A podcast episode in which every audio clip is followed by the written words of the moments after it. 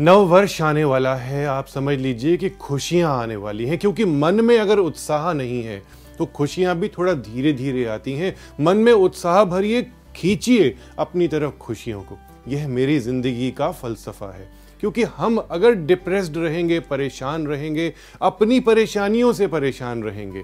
दूसरों की परेशानियों से तो परेशान होना लाजमी है। अपनी परेशानियों से अगर हम परेशान रहेंगे तो परेशानी घर कर लेगी, जाएगी नहीं। तो नए वर्ष में अगर आप चाहते हैं कि आपकी हेल्थ, आपके परिवार वालों की हेल्थ अच्छा स्वास्थ्य आए तो ये उपाय ज़रूर करके देखिए, ज़रूर देखिए, क्योंकि नए वर्ष में हमने बिल्कुल अपने आप को डिज़ीज़ फ्री रखना है। क्योंकि यह जो वर्ष गया, इसमें हम सब लोग परेशान हो गए बीमारी की वजह से। आपको मैं बताने जा रहा हूँ बहुत ही अच्छे उपाय। और लास्ट में मेरा एक स्पेशल उपाय आप ज़रूर सुनिएगा, क्योंकि वो बहुत इंपॉर्टेंट है मेरी तरफ़ से भी।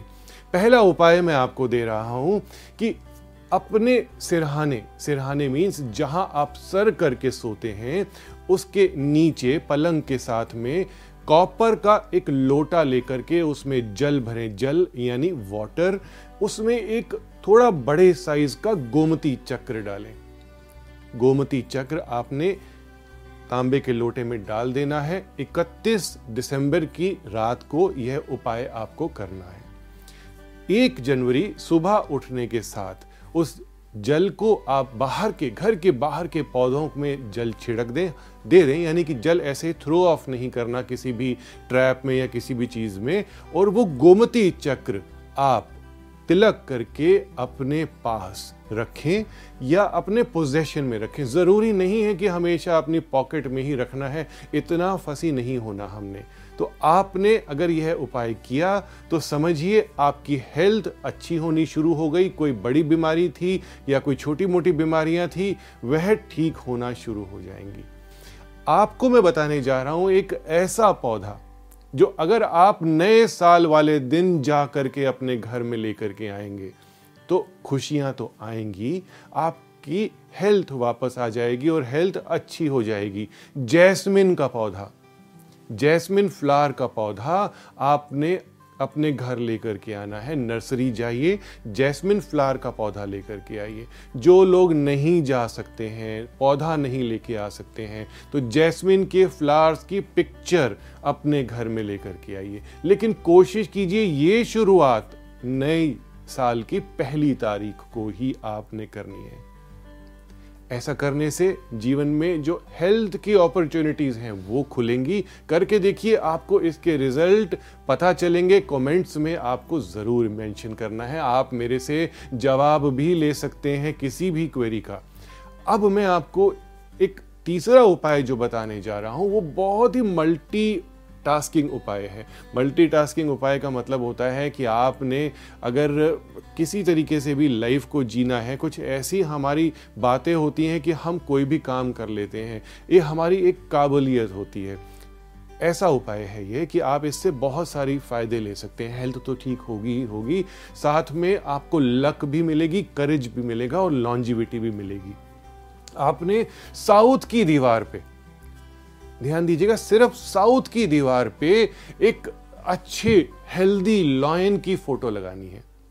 लॉइन का सिर्फ़ फेस नहीं होना चाहिए लॉइन की पूरी बॉडी होनी चाहिए।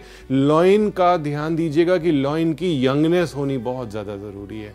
यंग जो स्किन होती है या यंग जो फेस होता है, किसी का भी आप एक उम्र का अंदाज़ा तो ज़रूर लगा ही लेते हैं। तो कोशिश कीजिए ऐसी पिक्चर थोड़ी लाइवली होनी चाहिए शिकार नहीं करता हुआ होना चाहिए, सिर्फ़ लॉइन होना चाहिए, मूर्ति नहीं होनी चाहिए, क्योंकि बिना वजह आप कमेंट्स में पूछेंगे कि क्या सर मूर्ति लगा सकते हैं? नहीं, आपको पिक्चर लगानी है फ्रेम करके दीवार पे साउथ की दीवार पे लगानी है। अब बात करते हैं आपके स्पेशल उपाय की। कि आप अगर इस उपाय को करें, कहीं पर भी हो इरेस्पेक्टिव ऑफ़ वास्तु, कहीं पर भी हो, आप यह उपाय कर सकते हैं। कई लोग विदेश में हैं, कई कर नहीं पाते हैं, बिल्कुल निकल नहीं पाते हैं। यह उपाय बहुत अच्छा काम करेगा। भगवान विष्णु का एक अवतार है, धनवंतरी अवतार। जितने भी मेडिकल प्रोफेशन से जुड़े हुए लोग हैं, भगवान धनवंतरी को ज़रूर पूजते हैं। आप अगर तिलक लेते हैं, थोड़ी सी कुमकुम ले लीजिए। एक डब्बी में ले लीजिए और उसके साथ एक डब्बी और रख लीजिए। चुटकी लीजिए, चुटकी ऐसे होनी चाहिए। सिंदूर को या तिलक को या कुमकुम को ऐसे उठाना है। ओम धनवंतरय नमः। ये मंत्र का जाप करना है आपको। और एक मंत्र बोला और एक चुटकी सिंदूर एक डब्बी में रख लीजिए अपने लिए। तो ऐसे जितनी बारी कर सकते हैं, ग्यारह। बहुत जादुई नंबर है। सताइस 27 बहुत ही परफेक्ट नंबर है, चौवन, बहुत परफेक्ट नंबर है। 108 का तो कोई मुकाबला नहीं है। अगर आप थोड़ा थोड़ा करके सिंदूर, कुमकुम, हल्दी या कोई भी तिलक एक डब्बी में इकट्ठा करते हैं, ओम धनवंतरे नमा का जाप करते हुए। उस तिलक को रोज सुबह आप अपने मस्तक पे लगाएँ, ब्रोज के बीच में लगाएँ। तो आप यकीन मानिए, बीमारियाँ नज़दीक नहीं आएँगी। ये थोड़ा सा स्पिरिचुअल उपाय है। साथ साथ पूरी प्रिकॉशंस अपने हेल्थ का ध्यान आप लोगों ने ज़रूर रखना है। यह आपके लिए नए वर्ष का एक छोटा सा तोहफा था। हेल्थ के लिए मैं वेल्थ के ऊपर भी शो लेकर के आ रहा हूँ। आप जुड़े रहिए। ओम नमः शिवाय। Subscribe now for interesting and knowledgeable videos by doctor Puneet Chawla